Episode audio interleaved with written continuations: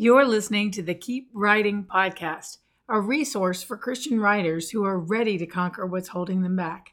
I'm Nika Maples, and this is episode 63 Don't Leave Without Jesus. It might be time to ask the Lord if you have left without Him.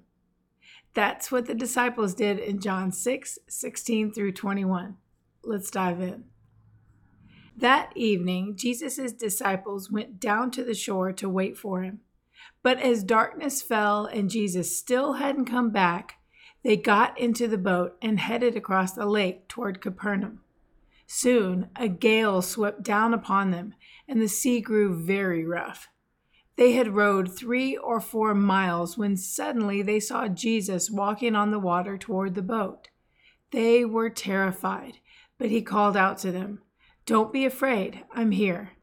Then they were eager to let him in the boat and immediately they arrived at their destination. Oh, how five verses can hold so much.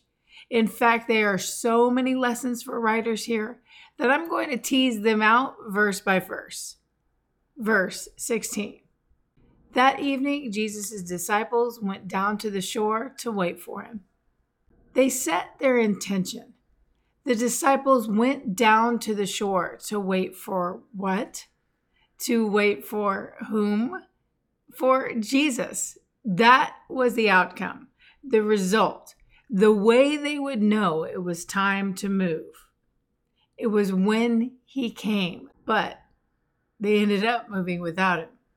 How many times do we set an intention saying, Look, I won't make a move in my career or where I'm living or in this relationship until I receive the go ahead from you, Lord. And then we wait. Now, before we advance in this story, let's rewind. Where was Jesus anyway? Why were they even having to wait on him? If we jump to the verses just before this passage, we'll find out. Jesus had just done the miracle of feeding the 5,000 people with five loaves and two fish. And then we read this in John 6 14 and 15. When the people saw him do this miraculous sign, they exclaimed, Surely he's the prophet we've been expecting.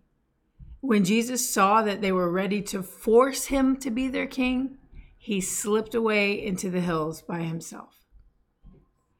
Jesus will not be forced. He will not squeeze himself into our expectations.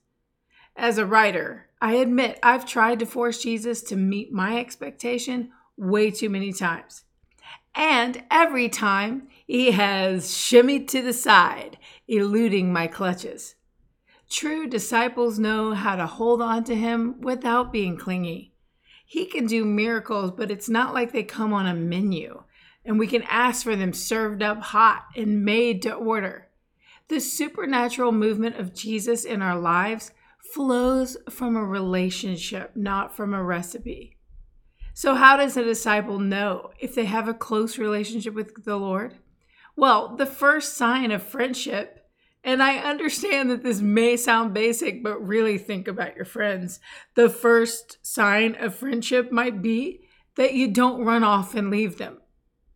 But look at this verse 17. As darkness fell, and Jesus still hadn't come back. The disciples got into the boat and headed across the lake toward Capernaum. The problem wasn't that Jesus hadn't gotten back yet, you see, but that it had gotten dark. I wonder if the disciples would have been able to wait longer if it had been daylight. But with darkness comes fear and urgency most of the time. And we humans make all kinds of decisions in a hasty way when we see that undeniable shift of daylight that means too much time has passed. The disciples let go of their intention to wait for their beloved friend and they left without him. I've done this with the Lord, thinking, oh, I get it. He must be wanting me to take more initiative. He must be wanting me to just go ahead and make a move. Minnie and Ishmael have been born into my life because it got dark and I became too afraid that time was passing. How about you? What were the disciples thinking here? That Jesus could just take a different boat later? I'm not sure how much they knew about him then. Maybe they were already aware that he could have just appeared on the opposite shore if he wanted to. Verse 18 Soon a gale swept down upon them, and the sea grew very rough. Well, of course, a storm came up. Perhaps this is why Jesus was waiting so long. Maybe he already knew the waters was going to get choppy right then, and he wanted them to push off from the shore a little later so they could avoid it all. But no, they were in it now. I wonder if anyone thought, man, we should have brought Jesus. Don't tell me you haven't experienced this. That oh so convicting moment of, uh oh. Maybe one of the reasons that Jesus has been asking you to wait is because he knows a storm is coming. And if you just stay on the shore right now and hold on a minute, then later you can move forward when it's clear sailing. If you go without him right now, it'll take you twice as long to get to where you're going. And maybe the trouble will be much, much worse. So trust him when he asks you to wait. Verse 19. They had rowed three or four miles when suddenly they saw Jesus walking on the water toward the boat. They were terrified. Hello, Jesus caught up with them, no surprise. Okay, in the account of this story in the book of Mark, it says they were terrified because they thought they were seeing a ghost. I'm thinking the terror was less like a ghost and more like busted. Have you ever not included someone and then oops, they were there. I just get a sinking feeling in my stomach when I imagine what they must have been experiencing at the sight of him. Maybe they were even afraid that he was going to decide to give up on them. Because if I had been Jesus, I would have said, All right, false start. You're seriously going to leave without me? What were you thinking? You know, let's just forget this whole thing.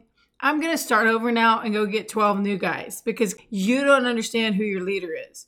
Y'all go on back to fishing and whatever else you were doing before I called you. Clearly, you aren't worthy of this calling. Whoa, does that sound familiar? Could that be your own inner dialogue as you consider how Jesus might want to respond to you in the face of your false starts? Do you imagine that he would say, Hey, I called you to write, but clearly you aren't worthy of this calling. Dear one, let's see what Jesus really said to his disciples. Verse 20 He called out to them, Don't be afraid. I'm here. What did he do? He called them again. See that? He called them again. If you think you've messed up, or wasted time and now you're not worthy of your calling, guess what Jesus is going to do? He's going to call you again. Romans 11:29 says, "The calling of God is irrevocable." Irrevocable. It cannot be revoked. Irrevocable is fun to say, but it means something that cannot be canceled or considered invalid. So, that ain't happening to your call, friend. You've been called. Period. It's not going to go away. Grab a quick lesson from the life of Jonah and realize you can run, but you can't hide. Jesus is going to call you again. And when he calls, he's going to say, Don't be afraid. I'm here. Verse 21. Then the disciples were eager to let him in the boat, and immediately they arrived at their destination. I won't dissect this one. It's so, so good. Just let me read it again. Then the disciples were eager to let him in the boat, and immediately they arrived at their destination. What is the Holy Spirit saying to you in this episode? I hope one of the things you're hearing him say is, I'm here. And if you're slowly recognizing that you've left without him in some way, Well, don't worry about that too much because he can catch up. Hey there, I love helping Christian writers flourish in their calling. Is there some way that I can serve you today?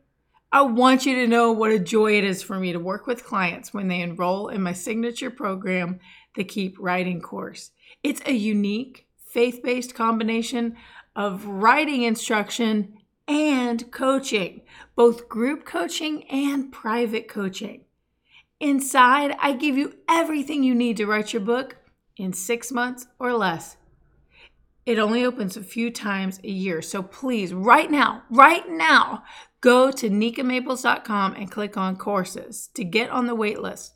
Or maybe at the time that you're listening to this episode, the doors will be open. So go to nikamaples.com, click on courses, and take the next step so that you can begin your book. The sooner you finish it, the sooner it is in your reader's hands. Let's get started.